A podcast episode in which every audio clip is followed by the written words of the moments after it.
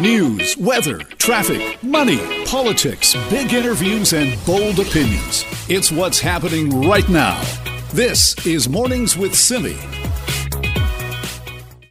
Well, we love talking about new discoveries in space, and there's some new research to tell you all about this morning. It's revealing more, to us anyway, about the surface of Mars, and it's pretty much upending what we thought about how that planet developed. To talk more about that this morning, we're joined by Gord Osinski, who's the director of Western University's Institute for Earth and Space Exploration. Gordon, thank you for being here.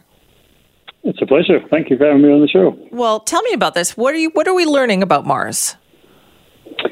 Yeah, so one of the, the features that we've been investigating are these valley networks. Um, you know, these were first discovered by the Mariner 9 spacecraft in 1972, and really ever since then, people have thought because they look like uh, river valleys on Mars that they formed uh, from rivers, you know, billions of years ago on the surface of Mars.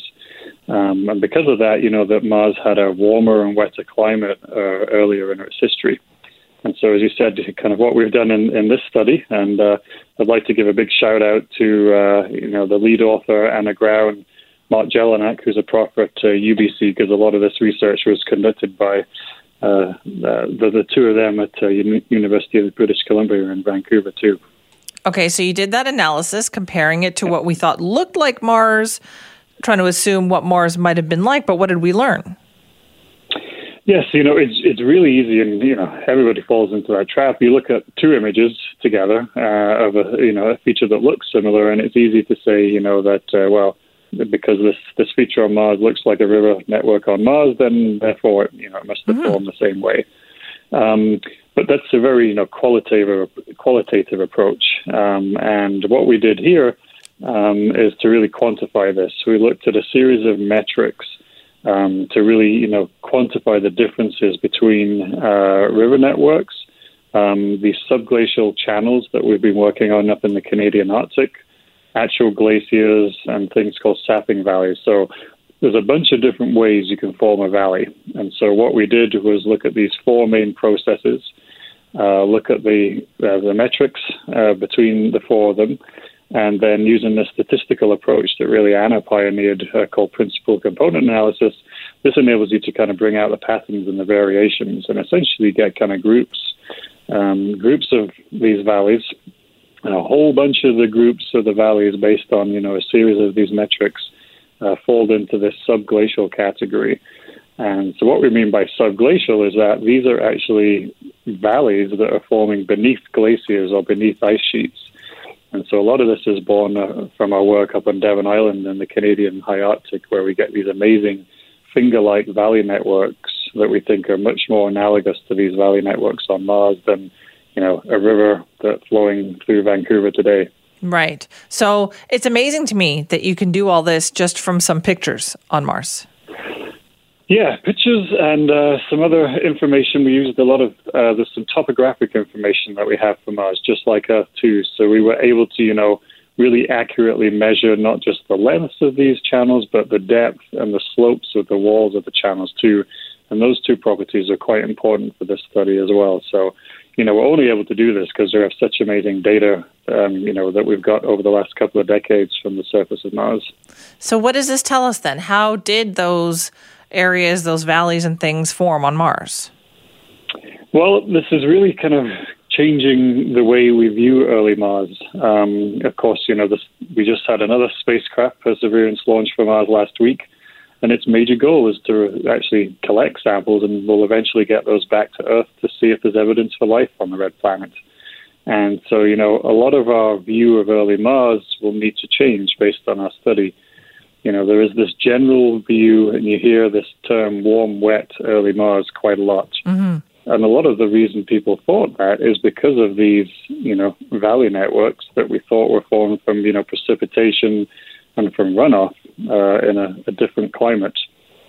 So if early Mars, as we're proposing, um, is more, you know, colder and covered in ice sheets and things, uh, it doesn't mean that there wasn't life on Mars but it's going to have to we'll have to change our strategy and you know our our entire thinking about what early Mars may have looked like, you know, where life could have arisen, and uh, and then what that means for you know its subsequent four billion year history.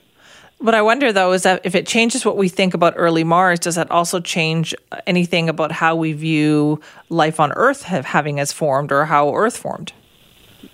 Uh, it's a great question. Um, you know, actually, ironically, we, we, might eventually find out more about Mars because uh, on early Earth, we've lost just about all of the first half a billion year of the rock record um, because Earth is very geologically active, you know, plate tectonics and volcanism and things. But that record is actually preserved on Mars. So, in a way, you know, we might be able to figure out a bit more about Mars.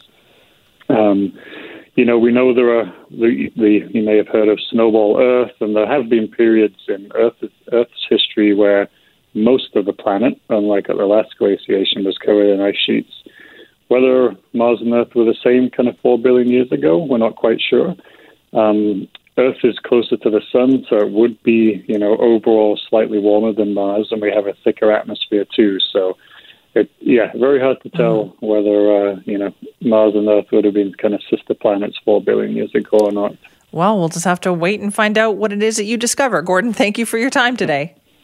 Thanks very much. That's Gordon Osinski, Director of Western University's Institute for Earth and Space Exploration. The research that they are doing in conjunction with a couple of other facilities, including out at UBC, has changed the way these researchers and scientists look at Mars. In fact, has upended the way that they have looked at Mars in the past and how some of the topography of Mars actually developed. It's some fascinating stuff. This is Mornings with Simi. You know, everybody thought that having this lockdown and this pandemic situation would result in some kind of a baby boom, right? Nine months from now we're indications go that's not actually going to happen. And also, people point to the federal government's aggressive plan to welcome more than 300,000 new immigrants to Canada every year. The reason why the federal government does that is they say that we've got this consistently declining birth rate. So, is that all still the case? What is happening with our demographics? Well, to talk more about that, we're joined now by Nora Spinks, who's the CEO of the Vanier Institute for the Family. Nora, thank you for being here. Good morning, Simi. It's always a pleasure. And what is it that you have been looking into? Like, how do we know that the birth rate is still going to be falling? Well, we've been doing week over week polling with families, plus a number of other surveys and studies, and our partners at Statistics Canada and universities across the country have also been looking at the impacts of COVID on families, family life. And we've been asking basically three things What are people doing? What are they thinking? And how are they feeling? And we've been sort of compiling the, the story of families in Canada. And what we want to do is understand not only what's happening today, but what are the implications of what's happening today going to have long term on our communities, our families, our society. And we've been working with our partners around the world to see what's similar or different within Canada. So, what kinds of um, differences in government policies or programs are having on the way in which people are behaving. And there's a couple of things that we've um, noticed here in Canada and are holding true sort of around the world. Um, before COVID hit, we were seeing a slide in uh, the number of babies being born and the number of children women are having each.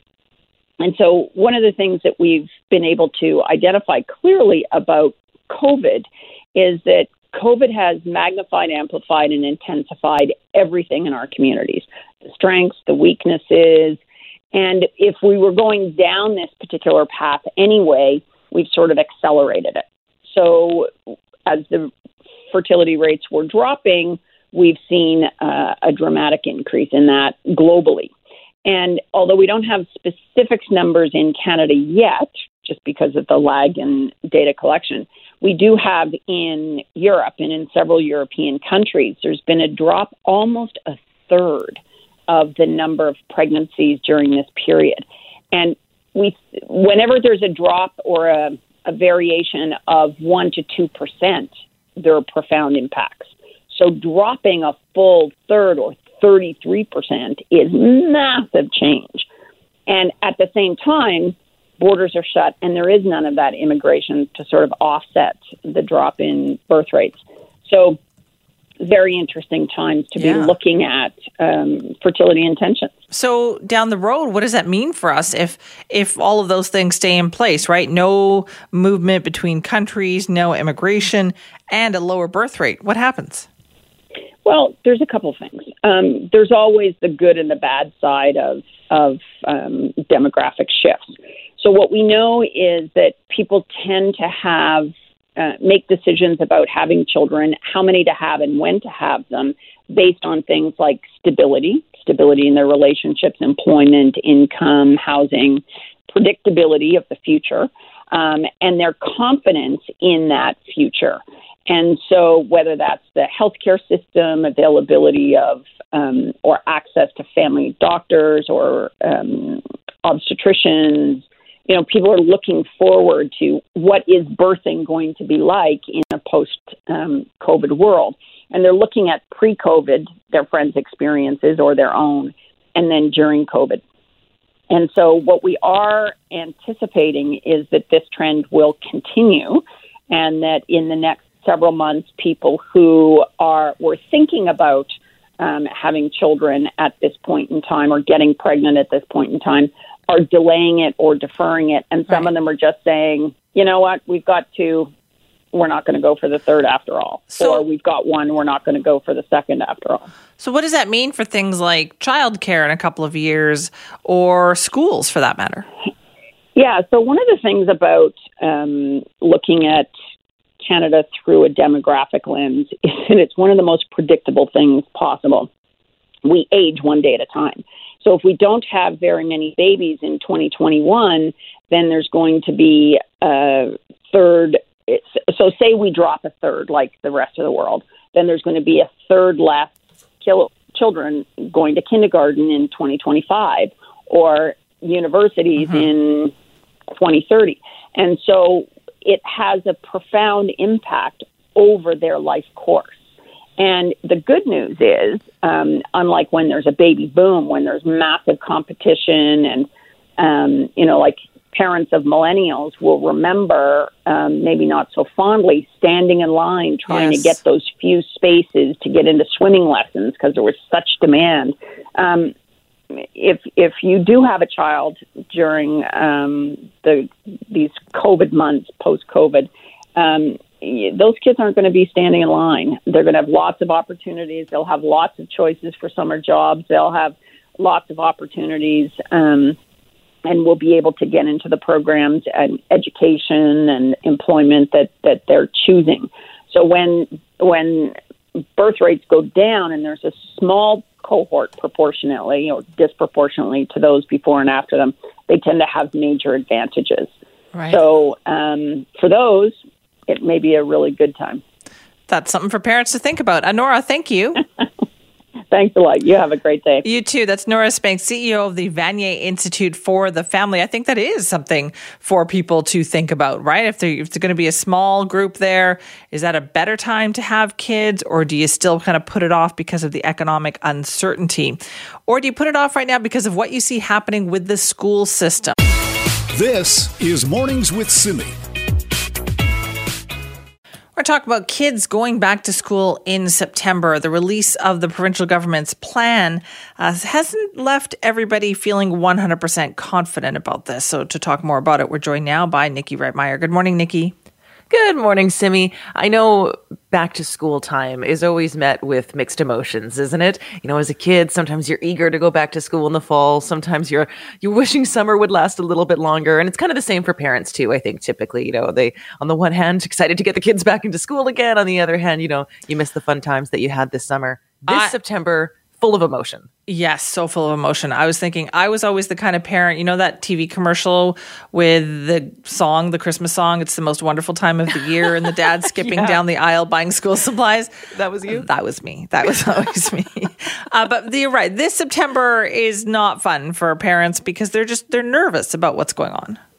Yeah, I think that that excitement of let's send them back to school isn't being felt by, No. by nearly everybody, or even to the same degree as perhaps we kind of kidded about in the past. A lot of parents hesitant this year, as we know that the province, as you said, has have released their plan, and and there will be a full return back to school once again. In fact, there was even a petition that went online, and yesterday this petition, which is titled "Keep Return to School in BC." On optional or voluntary basis in September 2020. So yesterday it had about a thousand signatures yesterday morning. And now if you check it, it has 9,000 signatures. So this is a petition that has been very quickly growing, which I think reflects to some degree that there is a lot of nervousness with parents in returning their kids back to school. They're going, hold on a second here. I at least want uh, the option to keep my kids learning online. I think the other aspect of this is they want those options made very clear to them. And I don't think Yes. that they have been made clear yet. No, but they still they have to wait now because really it's up to the individual school districts and in many cases the individual schools to see what they are able to provide.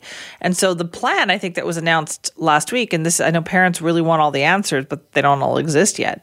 The plan was like an overarching plan. Now the individual districts have to figure out how they're going to del- deliver it and what different forms that's going to take. Yeah, I think that's a really good point. You know, as we go through this pandemic, this is something that we've all had to grapple with, which is plans being made before all the answers are clear. Yes. And it's tough. It's tough to move into the future with a plan that there's still so many holes in, and everyone is just kind of hoping that it turns out to be the right plan. But this is our new normal, isn't it? It's been our new normal since, I guess, Yeah. what, March, April. And it's similar to the back to school plan where we don't quite have all the answers yet. It could still change if cases grow in the province and things get a bit worse. There's still going to have to be somewhat flexible with what this plan is. There simply isn't answers yet for parents, but that's left parents Exactly. obviously, uh, you know, un- uncomfortable with it. I, and I don't blame them for being uncomfortable at all with it. But the, you're right. There is no definitive answer. There isn't a single jurisdiction that has yet pulled this off without having some hiccups or problems. It's true. And, you know, I know Dr. Bonnie Henry said, uh, you know, that there is options. She said, we're not saying that every child has to be there. Uh, this is not what the plan is. The plan says that the aim is to support every child in a classroom setting as much as we can. But even that speak in itself is is fairly vague. So she's saying, okay, you know, not every kid has to return back to school, but we're hoping that every kid can be supported in in class learning. And then you still have parents left going, okay, well, if there are other options, then why don't I know what those other options are yet? You know, I talked to a mom uh, last week on CKNW on the phone, and, and she was saying that she has a, a child who has asthma. She said she's not really comfortable returning her kid back to school yet, but she doesn't know what the plan is. She wanted options made available to her, and we've heard that there will be options made available to, to kids who might have um, some kind of medical condition who can't return, but she doesn't even know Yeah. what's going on yet, and she certainly doesn't feel comfortable returning her child back to school. It's so tangled, right? It's just so. Yeah. I do not envy Rob Fleming, the education minister, or the provincial government, or anybody having to deal with this particular issue because, you know, Dr. Bonnie Henry keeps saying that she believes very strongly that it's becoming more detrimental to children to keep them out of school and that we have to find a way to send them back, that we're falling behind. The kids are falling behind in terms of where they should be at this age. That's a pretty scary mm. prospect, too.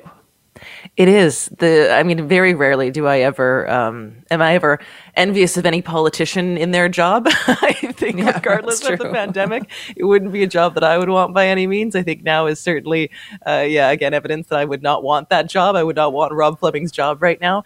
I think that uh, you know, on the one hand, it'll be really interesting to see what sort of information comes out of this as we look back. You know, how did kids develop during the pandemic? Were they able to to develop at a level that their peers had developed at? Is it more detrimental after all to keep them home? And, and we're talking about, you know, not just educational development, but social development as well. There's a lot of skills that are being lost right now Yeah. during this really vital period as, as these kids grow. So it will be interesting to see ultimately what is more damaging to those children as well as the larger society. You know, is there is there delay in their school growth balanced out by the potential threat of them spreading a disease in these cohort groups of 60 to I believe it's 120 mm-hmm. students depending on the age range and you know there's some information out there that kids don't spread or transmit the virus the same way and then there's other studies that come out and say you know they can still spread and transmit the virus to to some degree at the very right. least so you know you're you're kind of balancing all this information and going well what's more detrimental to a society Exactly. That's the dilemma there. So, what should they be doing about schools? If you want to weigh in, you can email me, simi at cknw.com, or you can call our buzzline 604 331 2899. Nikki, thank you. Thanks, Simi. It's our Nikki Reitmeyer there. So, yes, let us know, parents out there, how you're feeling. Do you think it should be optional for your kid to go back to school? How should that child then be supported? What would you like to see happen with school in September? This is Mornings with Simi. Seems to me we're all waiting to find out more about a COVID 19 vaccine. We have talked about it for months. We have been waiting for it. We even talk about the plans about how it will be distributed and who will get it first. But then what happens at that point? Well, that's the results of some polling that have been done on this by the Angus Reid Institute. And for more on that, Executive Director Shachi Kurl joins us now. Good morning, Shachi. Good morning, Simi. So, what did you ask people about? We wanted a sense of first of all, would you get the vaccine? Would you be the first in, in line for one, or would you take more of a wait and see approach, or would you be somebody who really is not keen to be vaccinated? And then further, we wanted to dig into some prevailing attitudes um, about the the vaccines themselves. So, uh, you know, are you worried about side effects? Do you think vaccines are effective? Do you think that they're actually a way of, of spreading more of the disease? Remember, Simi, even before COVID 19 changed all our lives, there had been a pretty robust debate, if you want to call it, between people who actually right. believe the science around vaccines and those that don't. So, on that first question, you find that uh, Canadians are divided between saying, yes, yes, yes, I want it right away as soon as it's possible. Please stick me with that needle. And those who say, uh, yes, but I want to wait a little bit longer. That is what you see the majority responses being. Although there is a, you know, a significant number, nearly one in seven, who say that, yeah, I'm not going to get the vaccine. Like at all? Like at all. 14% say no, and that actually rises uh, in certain parts of the country. So in Alberta, Saskatchewan, uh, Manitoba, that number is closer to 20%.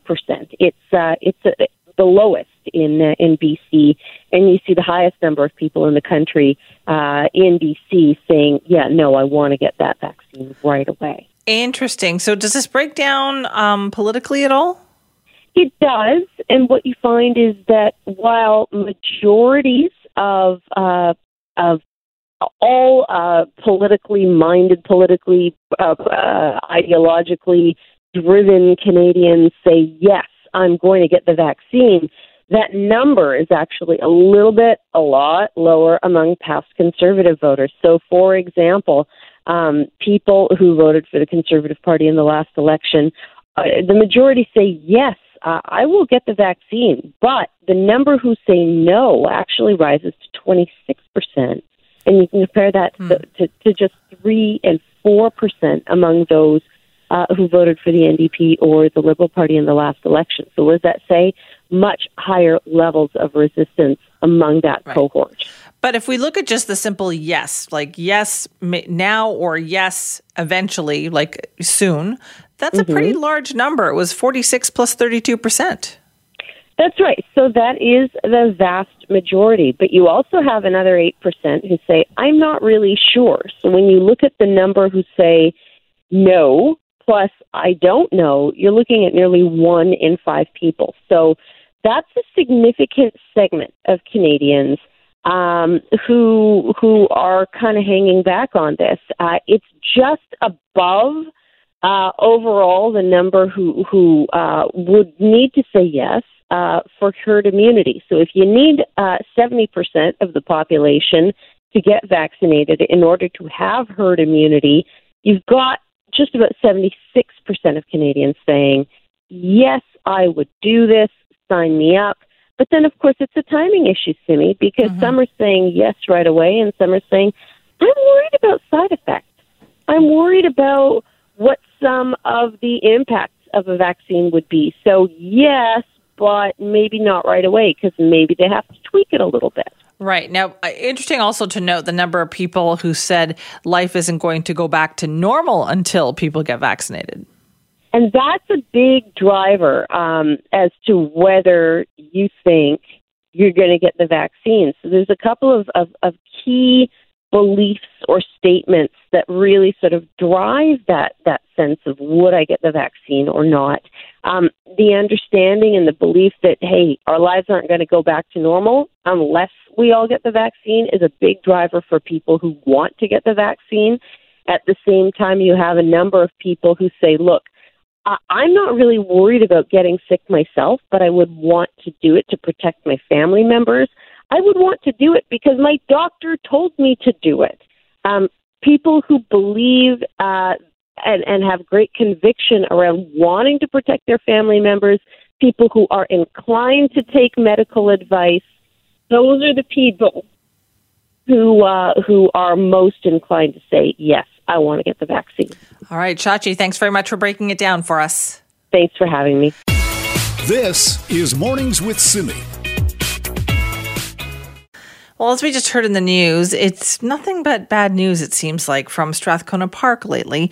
There are more than 300 tents there now, housing a lot of the people who had been evicted from Oppenheimer Park a couple of months ago. But advocates say the park's residents are left without any alternative. They say the park has become a last resort for people who have fallen through so many cracks. We wanted to talk more about that, about what is it going to take here? Well, Fiona York would know. She's a coordinator with the Carnegie Community Action Project and a tenant support worker with the Lookout Emergency Aid Society. She has been advocating for homeless residents of the city for years now. Fiona, thank you for being here. Thank you so much for having me. Fiona, is there something different about what's going on in Strathcona Park right now? Has something changed when it comes to homelessness? Well, first, I just want to correct that um, when you say that many people came from Oppenheimer Park, there, yes, there are a few people that were in Oppenheimer Park and were in Crab Park and are now in Strathcona Park that slipped through the cracks in housing and are still waiting for housing. Um, but what we see is uh, just a, a, large growth in numbers, and it's because there are so many people who are homeless, and a lot of that um, actually relates to uh, the COVID pandemic, where more people became displaced than ever, and um, we're seeing more people on the street unable to access uh, shelter during the day or shelter at night. People are displaced due to guest policies and lack of access to shelters. So the numbers have grown, and um, we're just seeing people who are have no access to shelter. Um, currently, mm-hmm. there's no legal place where people can be during the day. There's no uh, federal, provincial, municipal space where people can actually be um, safely during the day and not displaced on a continual basis. So we're seeing people that are accessing um, a space that does allow them to just uh, be in one place, be safe, uh, at least for uh, some period of time and this is uh, an Indigenous led encampment where uh, there are measures, there are outreach workers, there are um, some resources in place where people can um, access uh, some level of resources and safety for a short period of time. So it sounds like what you're saying then is that the the homelessness has increased but the rules haven't changed around how people can use the services that we have to help the homeless. Exactly. So there's still no housing. We have more homelessness, and we still have no housing, and there's no place where people can be. So there's been no effort. For example, um, when when uh, people were at Crab Park, uh, one of the things that was advocated was for um, the city to get involved and perhaps to lease that space. So that was a, a sort of an innovative idea where people were in a space that was uh, appropriate in so many ways, uh, was not on, in a residential area, was not in a park.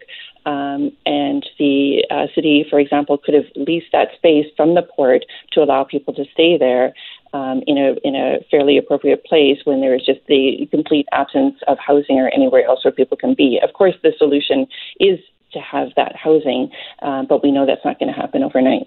So, how do we move forward then on this? Because I mean, it is getting a lot of attention right now, and it feels like if the province pays attention, we should have something ready. Um, absolutely. I think that we need to um, continually con- uh, press on the province for and lobby and advocate for that housing um, by seeing so many people in one place and knowing that there's 300 people that are uh, finding shelter in this one place. I think that um, provides the visibility and the urgency and the pressure on the provincial government and the federal government as well for solutions. Um, but in the interim, um, we know that we need to um, to look at what, what is happening right now. And so I'd say um, on different levels. So the immediate solution, um, things like conflict resolution, working with the community. We try uh, to keep up lines of communication and dialogue with uh, the community. We meet every week with the Strathcona Residents Association Community Policing Association. Um, then on the sort of bigger picture, looking at a space that is uh, a place where people can be temporarily, but is trauma informed, it's culturally safe, Indigenous led, peer run, community supported, but has resources as well um, that people can be in the interim, uh, whatever that looks like. Uh, one suggestion recently has been to pilot the idea of an urban reserve. Um, so, for example, with the Congress of Aboriginal People, Northwest Indigenous Council, talking about uh, something that has never happened in BC before, but um, the idea of the urban reserve, or um, because we know that uh, such a mm. disproportionate number of homeless people are are indigenous. And then looking, of course, at the much bigger picture, um, getting away from the really punitive levels of uh, social assistance that people receive, um, the lack of housing that has been going on for n- numerous years uh, on the federal level, uh, provincial level as well um, and decriminalization. So all of those things are sort of the bigger picture here. Now I know we've we've talked to the finance minister Carole James about this, and she points to these coordination centers that the province is setting up. Uh, one of them hopefully will be in that area where they will help people get services and coordinate their connection kind of to the system. Do you think that will help? I think that's a lot of money going into something that is a short term solution. So I believe you're talking about the navigation centers, right. which is kind of like an enhanced shelter system. So it actually sounds like um, basically just enhancing something that's a temporary solution. And wouldn't that those funds, I think it's 50 million, be better invested in something, even if it was temporary modular housing or some other kind of housing, rather than just kind of repeating what's already being done um, and doing it on, uh, rather than doing it on the community level, doing it on a much larger level with these very large scale shelter systems, which seems like something that's done in the States or elsewhere, um, has not been done here before. And um, I think that was passed in the budget last year and hasn't been moved on yet.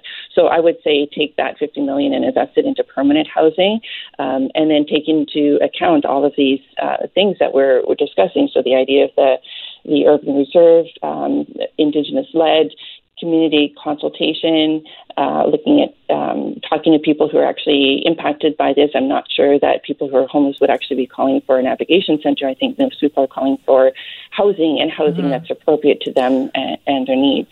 Does everyone want permanent housing, though? We hear that sometimes as well, is that not everybody wants what is being offered. Um, I think that it's because what is being offered is not being appropriate. So, for example, I spoke with a couple the other day in the park who said that um, they they are homeless right now because they simply cannot afford housing where their kids can be, and their kids are in foster care. They're desperate to have their kids back, and the housing they were offered um, through the uh, the outreach or the uh, the uh, access to services that they had was a really inappropriate SRO where they could not even see their kids, let alone have their kids come and stay with them. So people are looking for housing that is appropriate to their circumstances. For some people, it might be modular housing, it might be an SRO, but for so many others, it might be sober housing or housing where they can access services. For a lot of people, um, they want to have access to their kids, even if it's just visiting. So that means it has to be really appropriate housing, and, and people don't want to just go into um, another SRO or another or supportive housing or a situation where they can't they can't access their kids or see their kids or have their pets. Mm-hmm. So there we have people, a lot of uh, quite a few people with kids and with pets who are staying in the park because they cannot bring them into housing. So then, Fiona, what are the next steps here? What needs to happen? Um, so continuing to, um, we, we always encourage people who are concerned to lobby and advocate uh, for that provincial and the federal funding for housing. Um, looking at things that are a little bit more innovative. Uh, so again, the culturally safe, trauma informed, Indigenous led, um, working with peers, community supported. Um, and then resources from the government. But it really needs to come from uh, from people who are affected. Um, so rather than setting up something like a, a temporary uh, camp that's uh, you know very top down managed, um, looking at uh, involving people who are affected by the situation. And then again, um, just looking at uh, on the bigger picture, uh, what are some ways that we can alleviate uh, some of the vulnerabilities for people, and that might be around decriminalization, housing, of course, and uh, income assistance levels. Well, Fiona, thank you very much for your time on this. Thank you very much. As Fiona, York a coordinator with the Carnegie Community Action Project and a tenant support worker with the Lookout Emergency Aid Society. She, of course, has been advocating for homeless residents of the city oh, for years now. And looking at what's happening in Strathcona Park, she says essentially what we're doing is not working. And there needs to be a much bigger, a much more coordinated approach to that. This is Mornings with Simi.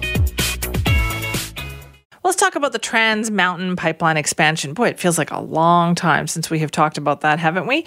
Well, it's actually being called into question right now because, get this, we went an entire month where no oil tankers actually filled up at that particular terminal in Burnaby.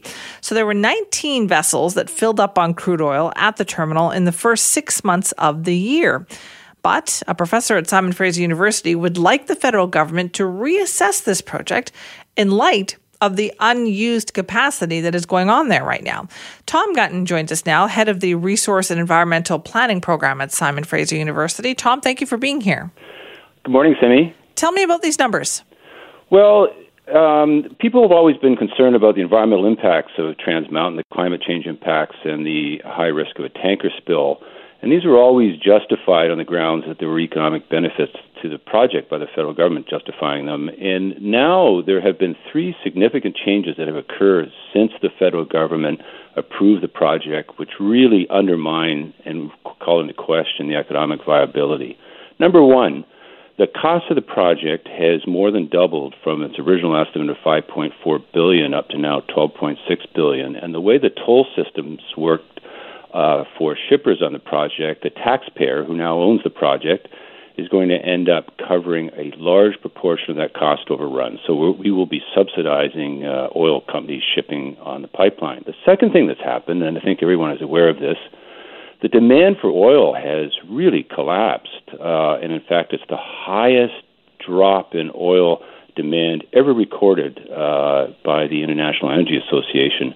And so companies are cutting back on uh, productions, um, on, on planned investment, uh, and therefore the need for uh, new pipelines has dropped significantly. And the IEA, International Energy Agency, actually forecasts that we are going to be reaching peak oil demand very soon. And, and in fact, uh, demand is going to decline by some 30% to meet our climate change targets over the next number of years. And the third thing is that we've had other pipelines uh, have come have, have, been proposed and are under construction by companies such as Enbridge and, and TransCanada, which are lower cost uh, than the Trans Mountain Pipeline and will meet all of Alberta's needs uh, for the next uh, 20 years without having to build Trans Mountain. So when you add all of these three things together, what it mm-hmm. means is that the economic viability of Trans Mountain has certainly uh, been undermined significantly. So the question we're asking is, hey,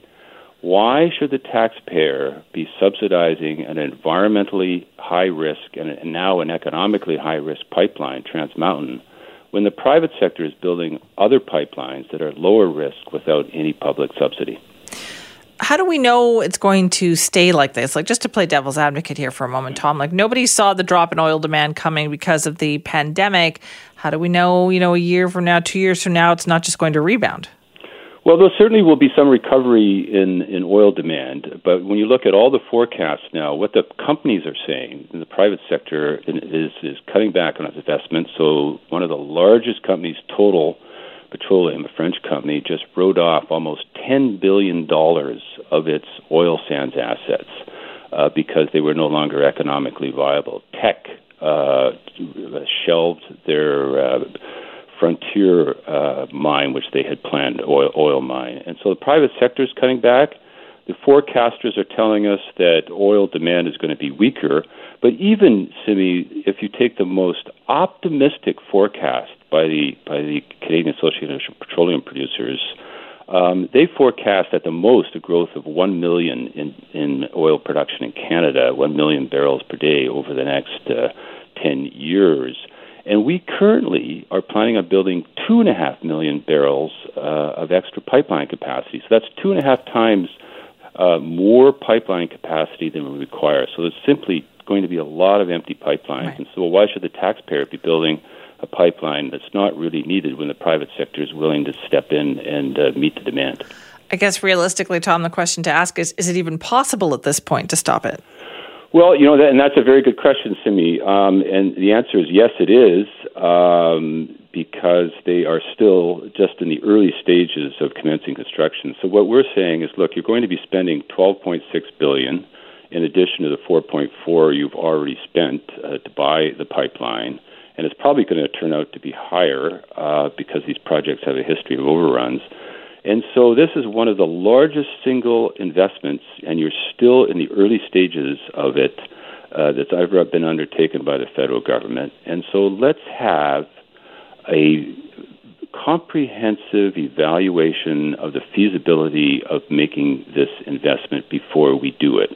And uh, the federal government is currently relying on information that's almost five years old for its economic evaluation by the National Energy Board. And the, and the market has changed, the conditions have changed, the costs have changed.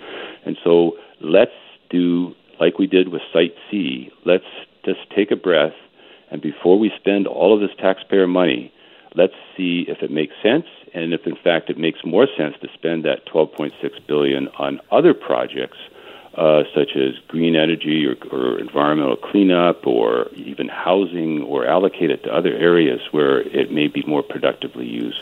Like to look at this politically, though, as well, Tom, like you look at where the federal government is at right now and all the things that they have on their plate. Is this a time, do you think, realistically, where they're going to make such a huge and major policy shift like that? Well, again, that's a that's a good question. But you know, if you're spending, Simi, twelve point six billion dollars of the taxpayer money, taxpayers' money, you have an obligation to do a due diligence evaluation of that expenditure. And if there are better ways of spending it, um, it's always good from a public policy point of view to look at those alternatives, uh, which will benefit the economy more. Because we simply there's not no longer enough demand uh, production of oil to justify this pipeline. There are other pipelines that are being built that are no taxpayer subsidies involved to meet all of the needs. And so it's a, it's really time to, uh, to to sit back like we did with Site C and let's take a look at the evidence because if things have changed, and say, hey, does this still make sense? Uh, and if it doesn't, uh, let's re out before we before we spend the 12.6 billion uh, let's do let's do that analysis, and if it makes sense to spend it someplace else on other higher priorities, uh, that's what we should do. So, do you think if it stays like this over the next few months, perhaps till the end of the year, will that cause the government to take another look? Well, I hope so because uh, the the circumstances have changed so significantly uh, that the federal government has got to be questioning whether to whether this continues to make sense to proceed. Um, so we, we would hope that would happen. I mean, this is the largest drop in oil demand ever. The private sector is slashing their capital budgets. So while the private sector is slashing their investment in oil, uh, why should the federal government uh, sit there be increasing their investment in oil? It simply does not make a lot of sense. They're going exactly the wrong way. So yeah, it is hard for people to uh, refl- make changes to uh, major decisions like this, but we still have time, and from the taxpayer's point of view and from the environment point of view, uh, we, we should really look at whether we want to spend this 12.6 billion building a pipeline we no longer need. Tom, thanks so much for your time on this. Okay, thanks to me. That's Tom Gunton, head of the Resource and Environmental Planning Program at Simon Fraser University. They took a look at some of the stats, uh, the number of oil tankers filling up at the terminal in Burnaby, where they're building the twinning of the Trans Mountain Pipeline. 19 vessels filled up on crude oil at the terminal in the first six months of the year, but they actually had a month in June where nothing filled up at that terminal. And so his argument is maybe we don't need this twinning anymore. Maybe we should be putting a halt to this project. This is Mornings with Simi. You know, COVID 19 has upended a lot of things in 2020, including the different political leadership races that have been going on across the country. BC Green Party still, you know, waiting for their leadership convention, federal Greens doing this, and of course, the federal Conservative Party. In just a few weeks, we will find out who will replace Andrew Scheer, but that is months after initially this thing was supposed to be ended back in June. Now we know August 21st is the deadline for ballot ballots. The results are expected shortly after. So we wanted to talk about how this race is going. Jenny Byrne joins us now, founder of Jenny Byrne and Associates, a consulting group and former campaign manager for Stephen Harper. Thank you very much for being here. Hi, thanks for having me on. This does feel like the race that never ends. Oh, tell me about it. I uh, everyone I have spoken to is uh, counting down the days. I, I've been told that Sunday, April 23rd or uh, August 23rd is going to be the day that we finally found out what the find out uh, who the new leader is. What do you think changed, Jenny, as a result of having the leadership contest kind of extended because of COVID 19? Did it influence kind of who people's favorite was? Did it change the momentum at all? I think it did a bit. I think that there is a lot of people looking at uh, uh, Leslyn Lewis. She's kind of been, she's, she has come out of this leadership race. Uh, if anyone has benefited from the extra time, it's the party looking at her and and and seeing her as a viable uh, viable alternative. I don't think she can win, but I think she has run a great campaign. I think she is extremely smart, and I really hope that regardless of what happens, she ends up playing a very big and vital role within our uh, within our party. That is a name that I've st- uh, suddenly started hearing a lot more about as well. What happened? What made her become better known?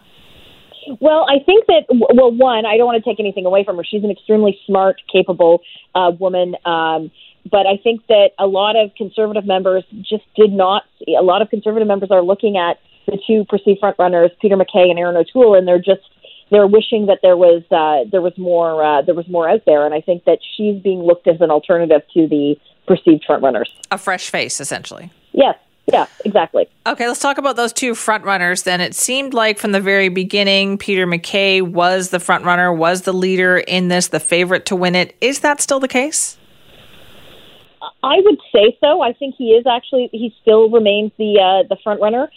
He had a few missteps off the off the bat in terms of social media and communications, but that's kind of it's it's that's gone away. And right now, basically, the campaign should be focused on nothing but getting out the vote. And if you see, uh, and I and I look at social media, um, uh, like uh, other members and other Canadians, and Peter MacKay is out door knocking. He's door knocking in Quebec and Ontario and elsewhere uh, to uh, to get the vote out, and that's ultimately what's going to win uh, leadership elections. Has he had to change his message at all? Because there's a big difference, and I think any political party finds this, right? There's a difference between running for leadership and then running more broadly in an election. Oh, hundred, a hundred percent. Uh, you, you, you, you refine your messages uh, based on a general basis uh, or a leadership race.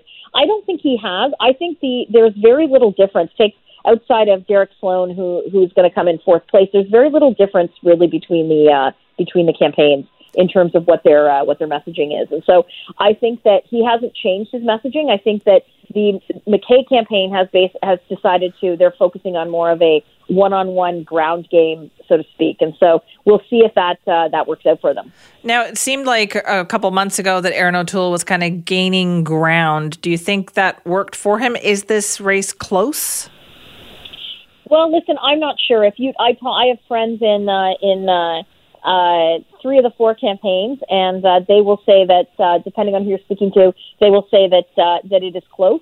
I guess we'll see. Uh, ballots are being mailed in now, and uh, the counting has already started, uh, and so we'll see how close it actually is mm-hmm. um, in terms of uh, in terms of going. But I, as I said, I still think that MacKay remains uh, the front runner, uh, the front runner in this this race, and Leslyn Lewis is, I think, going to do very, very well, much better than if we were having this conversation in uh, February or March of last year. So, what does this leader, new leader, have to do then, Jenny? Like, what what do they have to turn their attention to right away? Well, right away, it's the it's what the Conservatives have been focusing on now, mostly led by Pierre Poilievre in the House or in, in the Finance Committee, the Zoom, the Virtual Finance Committee, is it turned the attention on the Liberals and there's so many things to actually that that need questioning. And so you've got this WE scandal where the Liberals were going to give close to a billion dollars uh, a billion dollar program for their mm-hmm. friends and and and their family who were was getting financial benefits from from we from the Kielburgers.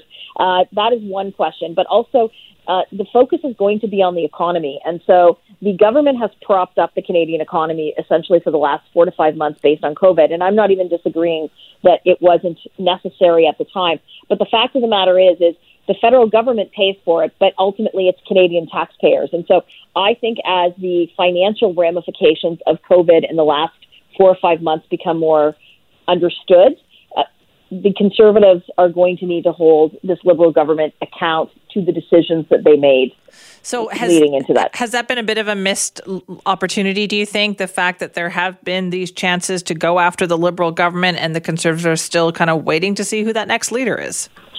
Well, I think it's challenging when you don't essentially have a, a permanent leader. I, I think that you have seen conservatives like, as I said, Pierre Poilievre, who have been doing a lot of the heavy lifting and, and have been doing a very good job at it. But the issue with not having a permanent leader is you just don't have the traction that you would have if if you had one. And so right. the fact that we're two months behind, you know, it was going to be the last weekend in June that we elected a, a leader, and now we're it's it's going to be in August. It's it's somewhat uh, it's somewhat set us back in terms of uh, in terms of that as as a as a conservative, I say that, but I think there's still plenty of time, and I think whoever gets elected, be it uh, Erin or Peter or Leslyn, uh, they're going to uh, they are going to. Uh, um, you know, in three weeks, be right out of the gates going after uh, the Liberals in terms of accountability. Oh, we'll see what happens. Thanks so much for your time on this.